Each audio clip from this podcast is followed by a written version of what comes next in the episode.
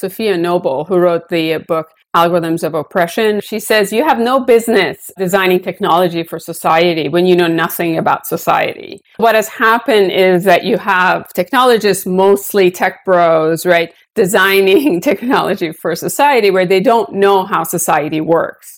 And then it's like a post hoc fixing of things. In fact, one of the things that has been interesting is that as a representative democracy is not doing very well, people are looking at other forms of democracy, like citizen assemblies or plutocracies, or they're looking at like liquid democracy, where you can have delegative democracy or this notion of quadratic voting where there will be markets for voting. But again, like when one form of democracy doesn't work, people go to others. And again, there's this notion of who's in charge and who has power and the incentives are around the power. So in terms of AI and machine learning and our data driven world now, one has to take a complex systems view of it. It's not just, oh, here's an algorithm that will maximize some objective function, but that that algorithm works within a complex system that has randomness, that has feedback, has memory, it has hierarchy, so on and so forth. And so one of our jobs is to like teach computer scientists about complex systems, basically.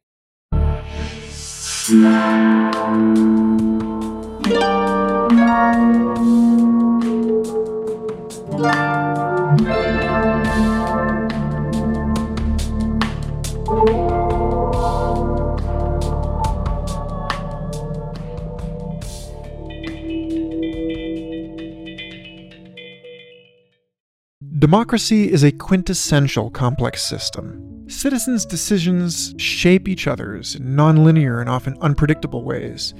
The emergent institutions exert top down regulation on the individuals and orgs that live together in a polity. Feedback loops and tipping points abound.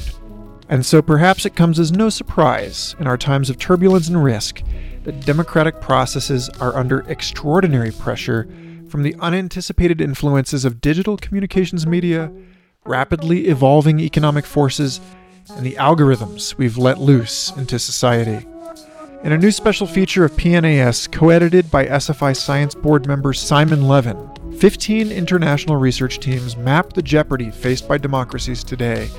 As Levin and the other editors write in their introduction to the issue, the loss of diversity associated with polarization undermines cooperation and the ability of societies to provide the public goods that make for a healthy society. And yet, humankind has never been more well equipped to understand the problems that we face. What can complex systems science teach us about this century's threats to democracy and how to mitigate or sidestep them? How might democracy itself transform as it adapts to our brave new world? How might democracy itself transform as it adapts to our brave new world of extremist partisanship, exponential change, and epistemic crisis? Welcome to Complexity, the official podcast of the Santa Fe Institute. I'm your host, Michael Garfield, and every other week we'll bring you with us for far ranging conversations with our worldwide network of rigorous researchers developing new frameworks to explain the deepest mysteries of the universe. This week on Complexity, we speak with SFI external professor Tina Eliassi Rad, professor of computer science at Northeastern University, about her complex systems research on democracy, what forces stabilize or upset democratic process, and how to rigorously study the relationships between technology and social change. If you value our research and communication efforts, please subscribe to Complexity Podcast wherever you prefer to listen. Rate and review us at Apple Podcasts and or consider making a donation at santafe.edu slash give. Please also be aware of our new SFI Press book, The Complex Alternative, which gathers over 60 complex systems research points of view on COVID-19, including those from this show, and that PhD students are now welcome to apply for our tuitionless summer 2022 SFI Gains residential program in Vienna. Learn more at sfipress.org and santafe.edu slash gains, respectively. Thank you for listening. Tina, it's a pleasure to have you on Complexity Podcast. Thank you. As I'm sure you know, having listened to a few of these, I like to start these out by giving people a bit of your background as a mind, like your journey into uh, where you are now, how you got here, where you started developing the interests that you're now pursuing professionally, and how you got affiliated with SFI. Right. Excellent questions. The beginning story. So, I'm a computer scientist. My interest in computer science started when I was a child at home, my dad would get these IEEE computer magazines. My dad is a PhD in electrical engineering. Way back in the late 60s, early 70s, he was working on autonomous vehicles. Back then, the Department of Transportation was actually funding work on autonomous vehicles, even though the computers weren't fast enough. And I was intrigued with computers, and then I was really good at math. And so I decided to go into computer science because it's the bastard child of math and electrical engineering. I didn't mean to go into AI or machine learning. That's what my expertise is in. In fact, when I entered graduate school, I knew I didn't want to do AI. And then I took a class in machine learning and I love the material. And this is back in the mid 1990s. Nobody cared about machine learning. The class was like 12 people. We were reading the textbook that Tom Mitchell, who is also an SFI external faculty member, was writing. We were the guinea pigs. My dissertation was actually about artificial neural networks. Can we do theory refinement on artificial neural networks? Personalized web search. Basically, we would learn one artificial neural network about what pages you liked and one about what kind of links you liked. And then when I graduated, I just didn't want to go into academia. I thought academics were weird. so I went and worked at Lawrence Livermore National Laboratory for those of you who don't know, Lawrence Livermore National Laboratory is a sister lab to Los Alamos National Laboratory. It's where the hydrogen bomb was invented. So for Los Alamos, it was the atomic bomb. And when I got there, I was working on basically things that go boom, right? So if a bomb were to explode, what happens? And basically the physicists are coding up these differential equations in these large computers and they weren't really looking at the output of their simulations. And so I was building statistical indices over the outputs of these simulations of things going boom. So all of my examples were like, yeah, a wall crushing a can or supernova or something like that. And then 9 11 happened, and a lot of the funding got shifted to if we could have only connected the dots, right? So the resurgence of network science, studies in complex networks and social networks were in part due to 9 11 and also, of course, the rise of Google and the effectiveness of PageRank. So then I shifted completely in working on machine learning, data mining, and complex networks. So, what are some of the problems that we would be interested in that? So, however big your complex network is, it's not complete because you're not omniscient. So, if you want to observe more of the phenomena that you're interested in, can you learn which uh, nodes to query to get the most information out of them. And then about five years ago, my friend Danielle Allen at Harvard said, come over and give a public talk on AI and ethics. And so that's where I basically got started on fairness in machine learning and my project, Just Machine Learning. And the study of the connections between that and complex networks and democracy was my friend asked me to go to Bristol. This is back like January of 2018, and she was interested in the stability of democracy. So yesterday there was this report that came out that for the very first time put the US on democracies with backsliding going on there. And so we were studying this back in 2018 and we had a couple of papers there. And then my connection with SFI was through Chris Moore. So Chris Moore was visiting Boston, and I had known Chris Moore from before. He's a computer scientist. I'm a computer scientist. And then we started talking about algorithmic justice, and that's how I kind of became part of the SFI family. Awesome. Yeah, I think we'll be sort of braiding around the conversation that I had with Chris Moore earlier this year and the conversation I'm anticipating having with Melanie Moses and Kathy Powers in a couple weeks here with this conversation because I want to take us through to the papers that you've written about taking complex systems perspective on democracies. And then I think that takes us actually kind of all the way back to how this ties into AI and, as you put it, the algorithmically infused society. So let's start with this piece that you led with a number of other researchers. We'll link to it in the show notes. What science can do for democracy, a complexity science approach. And although I doubt anyone listening to this needs to be sold on the idea that the political system is a complex system and therefore we should understand it thusly. I mean, this is an eloquent and detailed argument, and I would love for you to just give us the 50,000 foot view. Yeah. So, first, I guess we should think about what democracy is. So, a base definition would be collective decision making plus equality among participants. Now, of course, a democratic society makes a lot of assumptions like citizens are moral and rational. Society desires order and cooperation instead of chaos and conflict. Politics is about compromise and that power is not concentrated in individuals and groups. And then what has happened recently is people who do track democratic backsliding in terms of civil liberties, political participation, etc., have noticed that we are going downhill. And this is not just in the US, but we also see this in Poland and Hungary and other EU countries. And one of the things which is interesting is that political scientists published, uh, so this would be Waldner and Lust in 2018, they said before they believed that achieving democracy is a one way ratchet. That is, when you get to democracy, you don't go back. Of course, this is not true, right? In Germany, for example, right, they had a democracy and then it led to the Third Reich. And so, what we were thinking of was if we think about a democracy as a complex system, then can we explain its backsliding as instability? right? People who study complex systems are interested in features of that complex system, like feedback and memory and randomness and so on and so forth.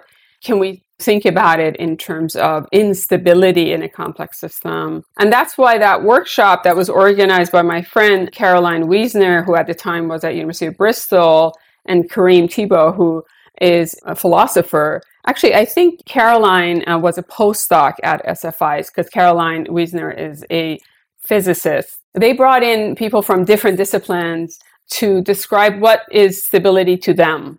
So I'm a machine learning person. In machine learning, we say an algorithm is robust if its performance is not changed when the input is changed, right? So some of your viewers may know about all this work on adversarial machine learning, zero pixel attacks, where there's an image and the machine learning algorithm says this is a panda, and then you change it slightly, and then it says it's a gibbon, for example. You change one pixel, you add some noise. And so obviously in machine learning, we want robust algorithms. And then of course, physicists have studied stability and resilience in networks and robustness a lot. And so part of it for us was to separate stability from robustness. So stability would be persistence over time, resistance to change or perturbation. For example, a ball on top of a peak is not stable.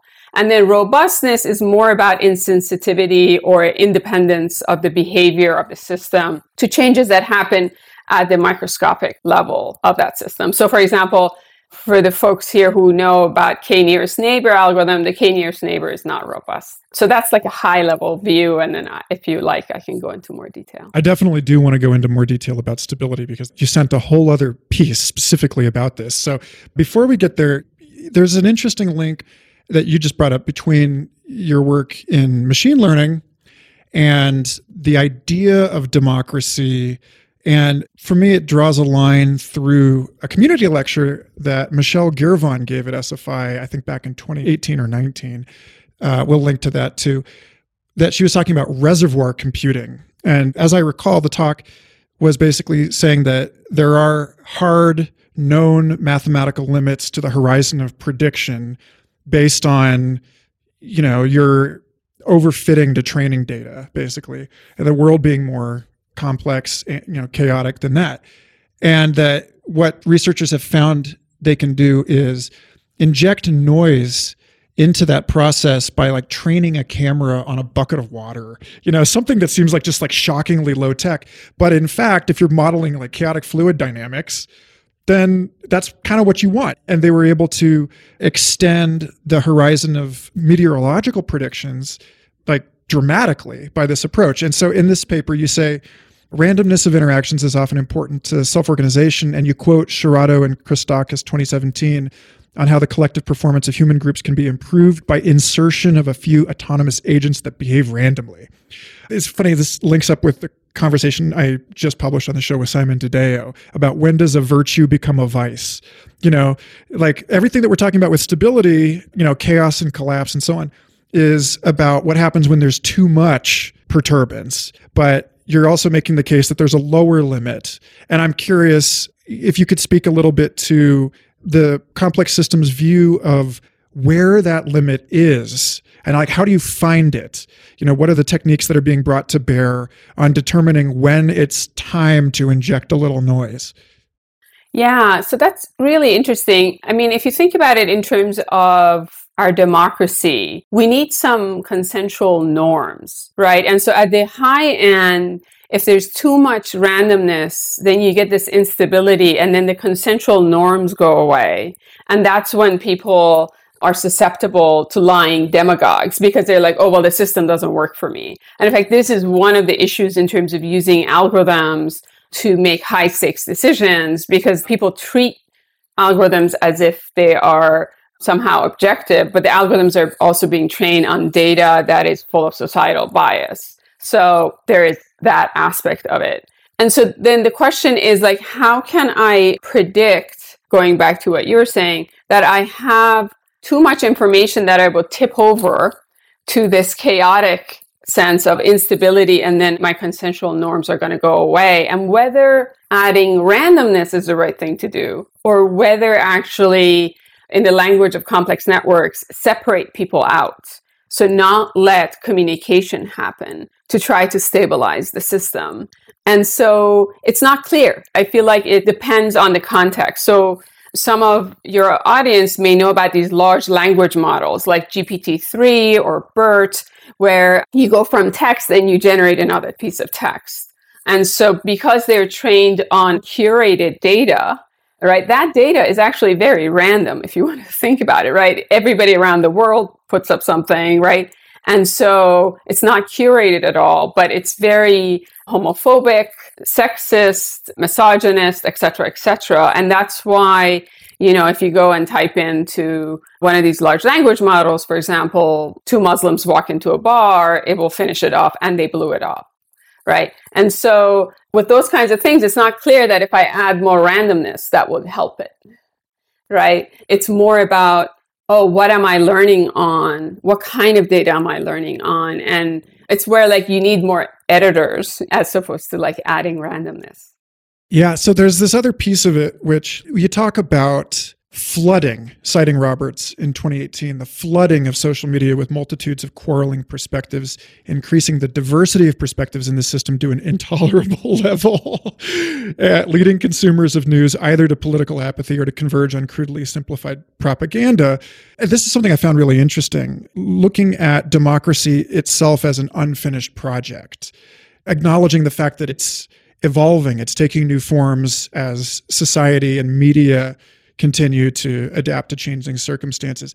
You say, we cannot exhaustively specify the basins of stability within which democracy can subsist. You give the example of early classical liberal claims that democracy could not survive because the less wealthy majority would vote themselves benefits to the extent of the wealthier minority, and how instead, actually, democracy has been structurally constrained by the need to placate wealthy elites. So, the dominant model in political science and economics views democratic institutions as being self enforcing game theoretical equilibria internally stable, and therefore, by implication, here's the kicker by implication, democratic institutions are thought to provide an external set of guarantees that foster more dynamic and unpredictable activities, but they will not themselves be affected by those activities. My God, does that sound like every sort of office bureaucracy that everyone is familiar with? You know, ultimately, it seems like the question of political voice and how much political voice people are actually guaranteed is unresolved, sticky, and is a moving target, right? Yes, indeed. And the rise of social media has not obviously helped that, right? Because now information in terms of whether you're happy with something or whether you're unhappy with something, usually you're unhappy with something, right? Goes around the world a lot quicker than before. So, for example, during the Iranian Revolution, people would send information, will disseminate information in their social network with cassettes for the audience who remembers cassettes. And then during Tiananmen Square, it was with fax machines, so faxes. And then during the Arab Spring, it was Twitter and Facebook, etc. Right. And this goes back to the randomness idea that, for example, Facebook now has a board that looks at what they have done and the decisions that they've made, but it's post hoc, right? It's not before the water has already been spilled. And it's very difficult to collect that water. So we need serious regulations on that for the democracy. I think this all goes back to what I was saying. Like the assumption with a democracy is that you have moral and rational citizens and that people are going to compromise. And somehow we're not there, right? Clearly, our politicians aren't there. We as people aren't there. And that's why, you know, for the very first time, the US is on the backsliding list for democracy. So, yeah, there's again to the sort of wickedness of this problem. You have two really cool quotes in this piece one of David Runciman, who says, the randomness of democracy, which remains its essential quality, protects us against getting stuck with truly bad ideas. It means that nothing will last for long because something else will come along to disrupt it. And then you quote Alexander de Tocqueville says, more fires get started in a democracy, but more fires get put out too. This is, in theological terms, a theodicy it's not necessarily a justification, but it's an acceptance of a certain amount of this spill that you're talking about here. I mean, this seems to point into a more fundamental strain in complex systems thinking about the relative roles of what you might call you know, to borrow on conversations I've had with uh, David Krakauer on the show about this, machine learning on one side and theory on the other, or intuition on one side slash prediction an understanding. There's a sense in which we're always going to be on our back foot with this, trying to understand what happened. And yeah, I think that this is where we can kind of lean into questions about the piece that was lead authored by Karoline Wiesner on the stability and others on the stability of democracies, a complex systems perspective, and get into the question of design for a given context you know, understanding these things the way that we understand ecosystems. To quote former SFI trustee Stewart Brand, who says, like, we're turning into gods, we might as well get good at it. You know, like now we have to design these built environments that we live in. And what does that mean? And for later topic modeling purposes, this definitely plugs into a much broader conversation SFI is having about emergent engineering and like the relationship between basically sort of like playing with fire you know, playing with these processes that are innately out of control, but can we sculpt them? Can we make a kiln? What can we do with them? So I'd love to hear you unpack this paper. You gave a little bit about this earlier, but you talk about multiple definitions of stability. I'd like to revisit that in more depth. Right. Before I get to that, since you mentioned something, I think this is a um, good interlude for one of the quotations that I really like. It's by Safiya Noble, who wrote the uh, book Algorithms of Oppression, and she was on the MacArthur Genius Award list this year. She says, You have no business designing technology for society when you know nothing about society. Right. So what has happened is that you have technologists, mostly tech bros, right, designing technology for society where they don't know how society works. And then it's like a post hoc fixing of things. And in fact, one of the things that has been interesting is that as a representative democracy is not doing very well, people are looking at other forms of democracy, like sortition, which some of your audience members may know as like citizen assemblies or lottocracies. Uh, they're kind of like our jury system here. And they have their own issues and problems, right? Or they're looking at like liquid democracy, where you can have delegative democracy, where you delegate your vote to somebody, or this notion of like quadratic voting where there will be markets for voting. And like to me like all of this is really horrible. Like wait what? You know? But again like when one form of democracy doesn't work people go to others. And again there's this notion of like who's in charge and who has power. And the incentives are around the power. So in terms of like AI and machine learning and our data driven world now, one has to take a complex systems view of it. It's not just, oh, here's an algorithm that will maximize some objective function, but that that algorithm works within a complex system that has randomness, has feedback, has memory, it has hierarchy, so on and so forth. And so one of our jobs is to like teach computer scientists about complex systems, basically. and that you're not just like independent by yourself.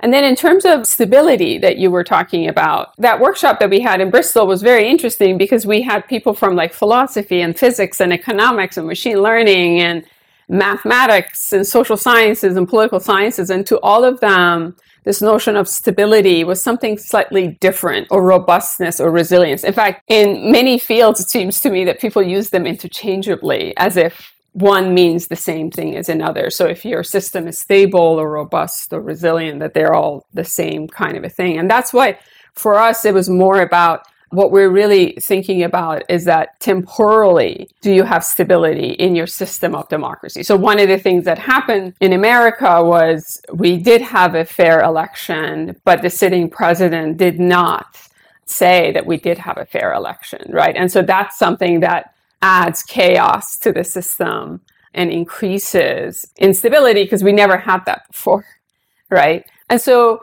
thinking about stability though at all levels, it's very interesting. So at the federal level, at the state level, at the local level, what does stability mean? What happens when one administration comes and another administration is out the door? And why is this important? It's important because of how they implement the policies right? How the policies get executed under different administrations is extremely important. And we saw that, right? We saw that with the power of like the executive pen, you can change a lot of people's lives, which reduces stability, right, in the system. So, to that point, actually, maybe it makes sense to hairpin back to the first paper we were talking about, because in that piece, you propose six policy recommendations. And I was so excited to see this because as SFI, as a theory producing institute, we're not in the practice typically of issuing policy recommendations. We don't like doing it. And yet, these are, I think, basically bumpers that you admit in this piece are extremely context dependent. The balance between these sort of six things to keep in mind is going to shift depending on where you are considering deploying them. So it's not like a one size fits all thing, but you give three top down and three bottom up considerations. And if we can enumerate and unpack those a little bit, I would love that because I feel like that's something that's very concrete that people can take away and consider in the governance of their own lives. It's not just this lofty kind of theoretical piece. Right. So, one is improve diversity by regulation. So, one of the things that these citizen assemblies are good at is they randomly pick citizens that discuss a problem that's important to society. So, this is in fact how in Ireland, which is a very conservative Catholic country, they were able to make, I believe abortion is legal there and um, same sex marriage is no longer illegal. So you can change public opinion if you run these kinds of sortative bodies. So that's one. You really need diversity, right? So in fact, one of the things which is unfortunate now is in all the people who work within like AI and ethics, and I keep going back and forth because I feel like they're all falling under the same umbrella, is that there are the marginalized people who are saying, look, these algorithms, these systems are harming people. They're harming our communities. And then there are the privileged people who are like, oh, well, we're advancing science, right? I have yet another definition of fairness in machine learning.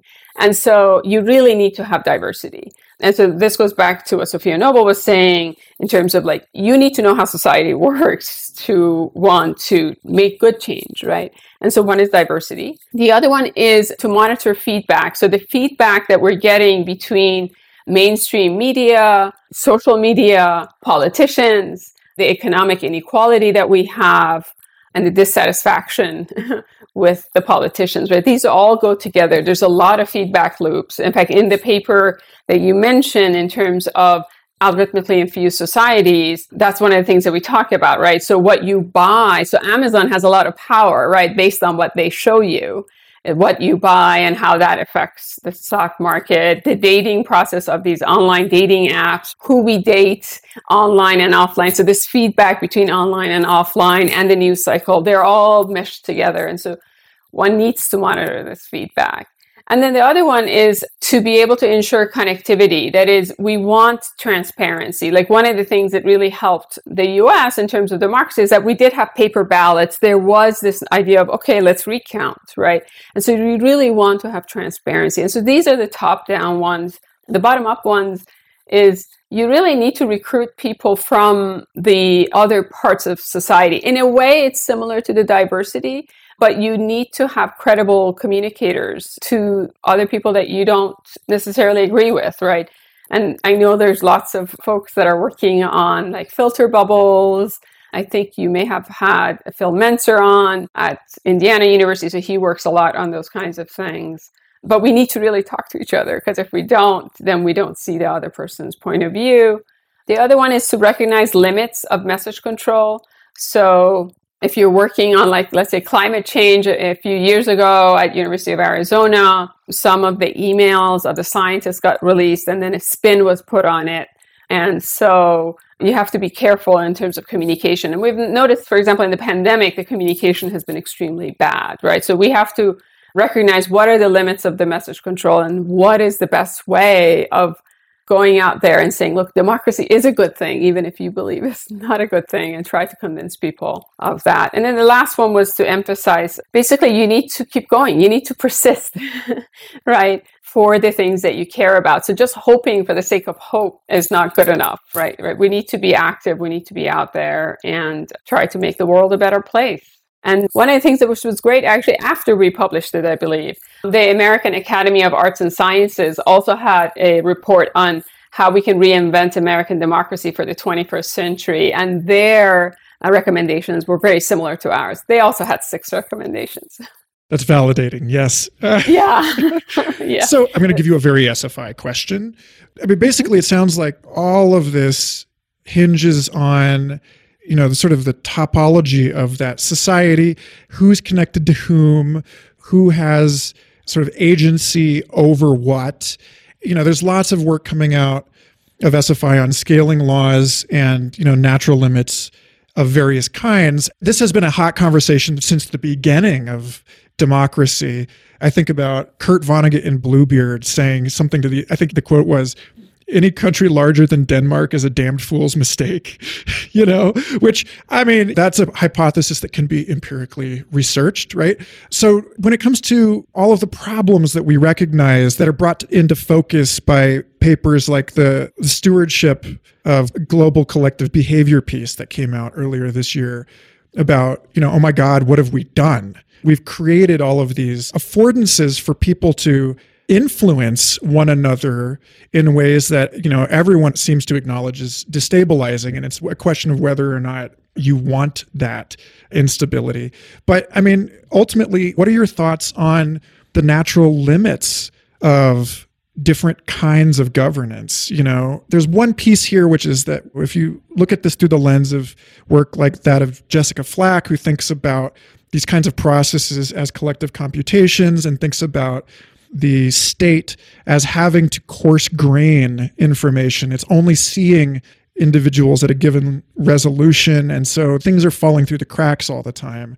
And then if you look at work that, you know, Simon DeDeo and Elizabeth Hobson were writing on last year about the dimension at which a system understands itself, you get to a point where like suddenly beyond this point, everything is organizing according to one principal component. Like you know, in academia, like suddenly prestige reshapes the entire institution. Or in New York, it's your distance from Hudson Street determines the price of real estate. And like things are distorted in this way that seem to happen as a natural consequence of the system's inability to understand itself at a finer level of resolution. And so this is just sort of a question into is there a natural size limit for democracies, or is the fact that the protocols upon which democracy are founded are so general and so adaptive that we just don't know and that maybe we haven't seen the biggest amoeba yet you know? Like we're not yet quite at the point where multicellularity makes more sense than just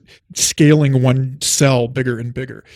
Yeah i think we don't know. Having said that in terms of size you were saying right if you have a very homogeneous society, it could be as large as it wants, right?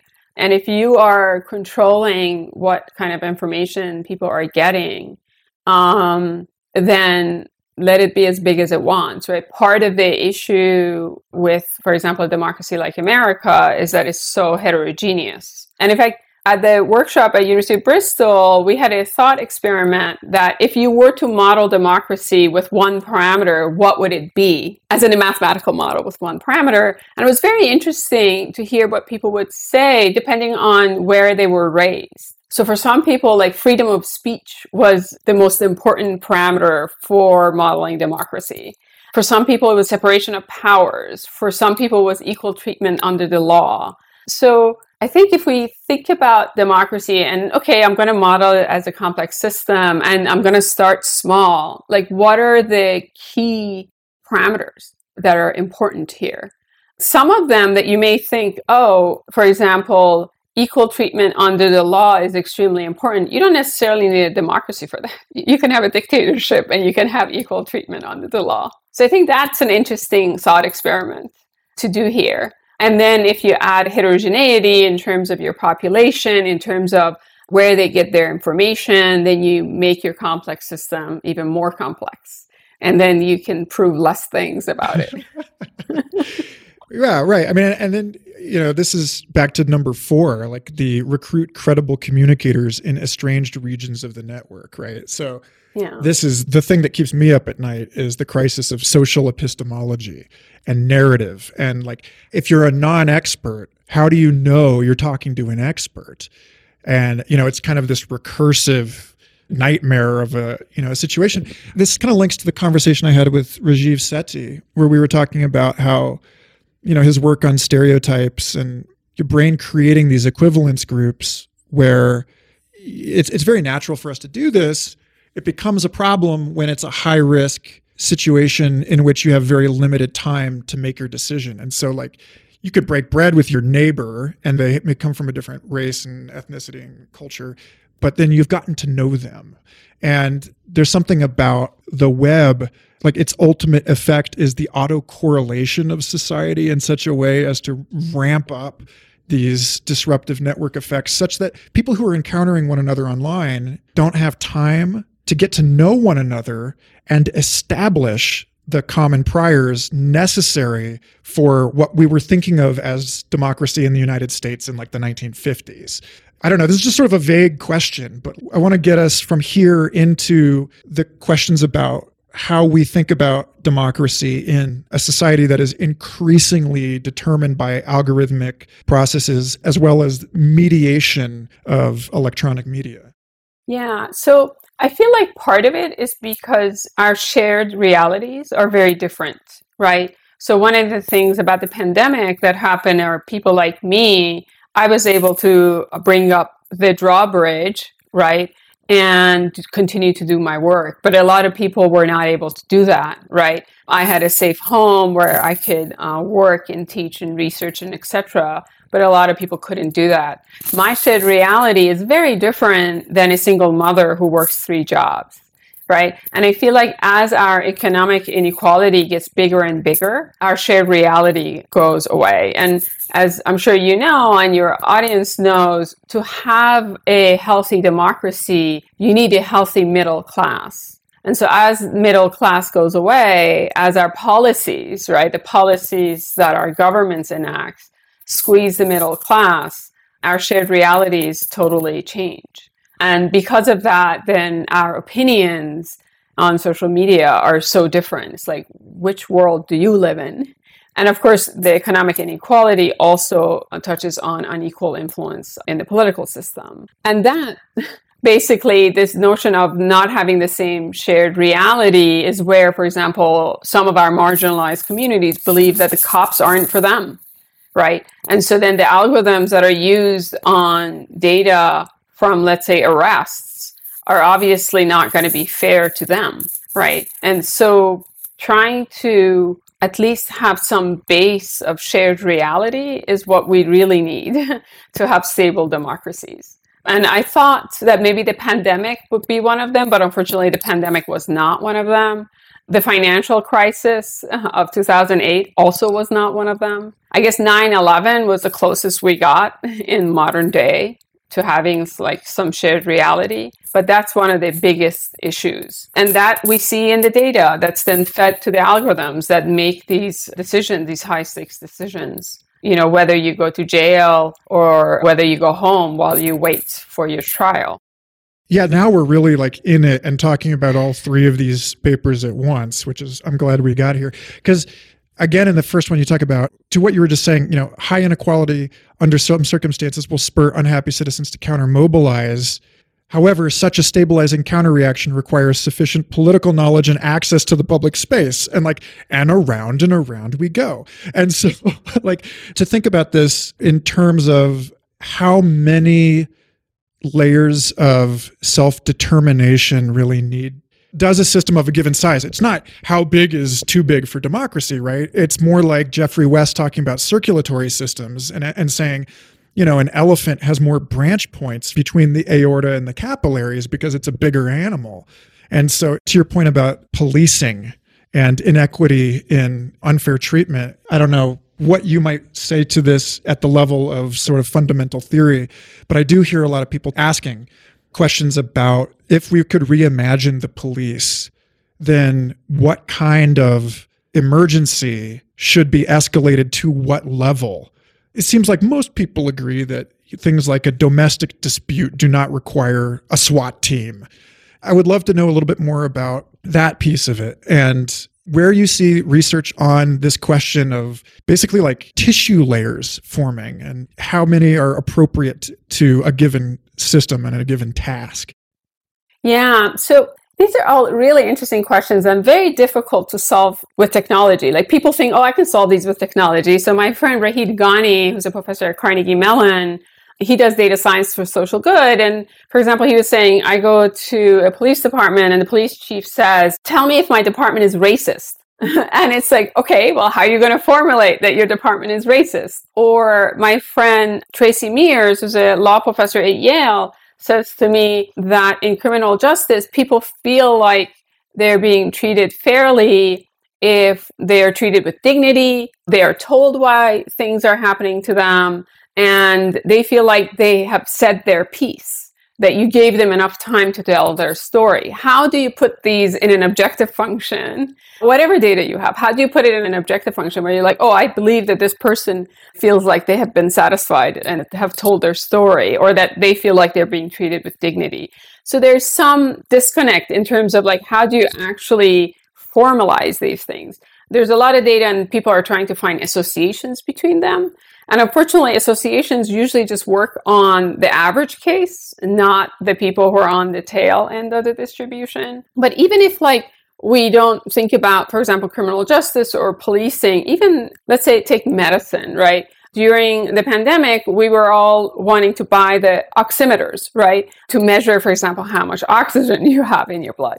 Well, last year in December, there was this paper and it made all the news that these oximeters don't work on darker skinned people. And then I did some research and it was clear that people knew this way back in the 80s.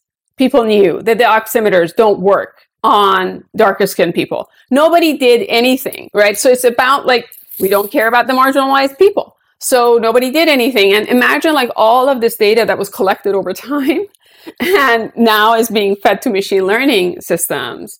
Or, you know, these are all an anecdotal, but like a friend of mine who's African American goes to the doctor and she has a history of osteoporosis in her family.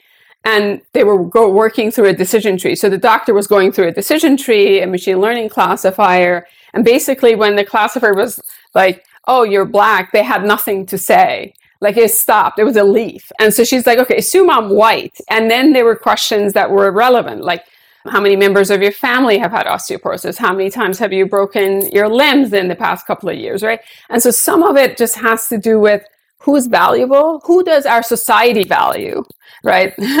and who does our society not value, right? And so these things then persist over time, which is unfortunate. And then which leads to, again, the system doesn't work for me. So the police is not for me if I'm a dark skinned person. The police is not for me. I'm never going to call them because bad things may happen, even if the police department is a great police department. but it becomes very difficult to break those cycles. So we just have to work on it. So one of the solutions would be that when politicians and policymakers enact policies, there's supposedly an intent to that policy. When the policy gets executed, then there's data that comes out. So then you can use that machine learning to see if you can reconstruct the intent of the original policy. And if there's mismatch, then you can make noise. right? So a concrete example would be stop and frisk in New York City. Clearly, the policymakers were not going to town square and saying, yeah, this is to stop and harass young people of color. But when you actually look at the data when the policy was executed, it seemed like it was to just harass young people of color right? And so then it's like, hmm, maybe we should change this policy, or maybe we should change the implementation of it, right? Which goes back to, for example, what you were saying that if there's, for example, a mental situation, maybe we shouldn't send the cops with all their riot gear. But, you know, all of this requires courage from the policymakers. And um, yeah, I feel like our politicians and policymakers are not as courageous. Well, so as much as I want to come up with something funny to say to that, I have nothing. I do, however, want to press because this piece that measuring algorithmically infused societies that was led by Claudia Wagner that we will link in the show notes.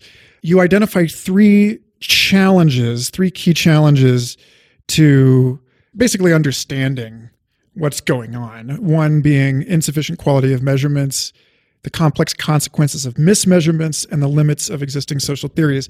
And it's funny because I, in reading this, it occurs to me that the first challenge takes us all the way back to chaos theory and indeterminacy and the so-called butterfly effect, right? And what we have here, I think what you've mapped in a way is this sort of ratchet. This comes up a lot in terms of questions I have about the details of our models that it's inevitable something is going to fall through the cracks. In some cases, it's good. You know, certain things remain like uncorrelated you know, financialization and, you know, herd following behavior and this kind of stuff. I would love if you could just go a little bit deeper into how you and your authors on this saw opportunities to address these three challenges and sort of like where you see promise in our theoretical understanding. You talk about like uh, Andreessen Horowitz talking about software eating the world you know, and like to the degree that we are becoming more and more dependent on these kind of Lovecraftian, it discarnate things out there. How do we make sense of it? Yeah. So one of the things that we do not have, so I teach a class to undergraduates. This is first year students, algorithms that affect lives. And the students are awesome. And so one of them asked, do we have tools? Do we have software that tells me how I'm being manipulated? We do not. Now, there are people, including myself, I'm part of this big uh, Volkswagen Foundation grant where we're looking at can you like nudge or boost people to do better online, right? So before, for example, Tina posts something, you would say, well, Tina, are you sure you want to post this? Some of your Jewish friends may find it anti Semitic, right? And then you can see if the person still posts it or not. But as we all know, like data is political. There's a really nice site called the Library of Missing Data Sets, right? How come for certain things we don't have any data, even this day and age, right? And like having basically like a birth certificate for data sets. So there was a really nice paper that finally was recently published. It's called Data Sheets for Data Sets by Timnit Gebru et al. Timnit Gebru was one of the co-leads of Google's ethical AI before she was resignated last year where they're like, you know, you have to have a long form birth certificate for whatever data that you're using. Because that way also you have to put in your values, like what are your norms? So what was the motivation? How did you collect it? How are you maintaining it? For what purposes it is?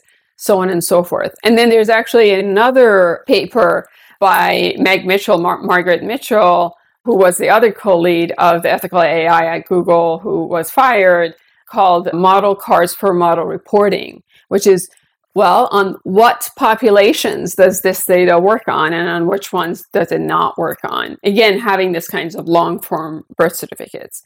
But if we're going to live in this kind of algorithmically infused societies, where some of these algorithms can have a huge impact on your life, whether you get hired, whether you get the loan, whether you can go home while you wait for your trial, then in a way, we should treat the algorithms like drugs, like prescription drugs, right? And that we should have warning labels for them. Because just like prescription drugs, you know, they will have side effects, they work differently on different subpopulations, et cetera, et cetera. And actually, the FDA is farthest along on this than other regulatory institutions in terms of algorithms being used in medicine or medical devices. And I think that's because people have successfully sued medical companies and were able to collect a lot of data versus in other high stakes decisions. But in a lot of this, it's just like being honest and saying, these are my values, right? So I'm building this system, I'm collecting this data because I only care about white males and what white males between 30 and 65 think. But nobody is going to go say that. Nobody's going to go say, like, oh, I just want to build a system that works for this subpopulation. And in fact, this is why there's a whole group of machine learning folks led by Charles Isbell that are thinking about these systems as basically like engineering systems, right? You will not build a bridge that only works for white people, right? You build a bridge that will work for everybody.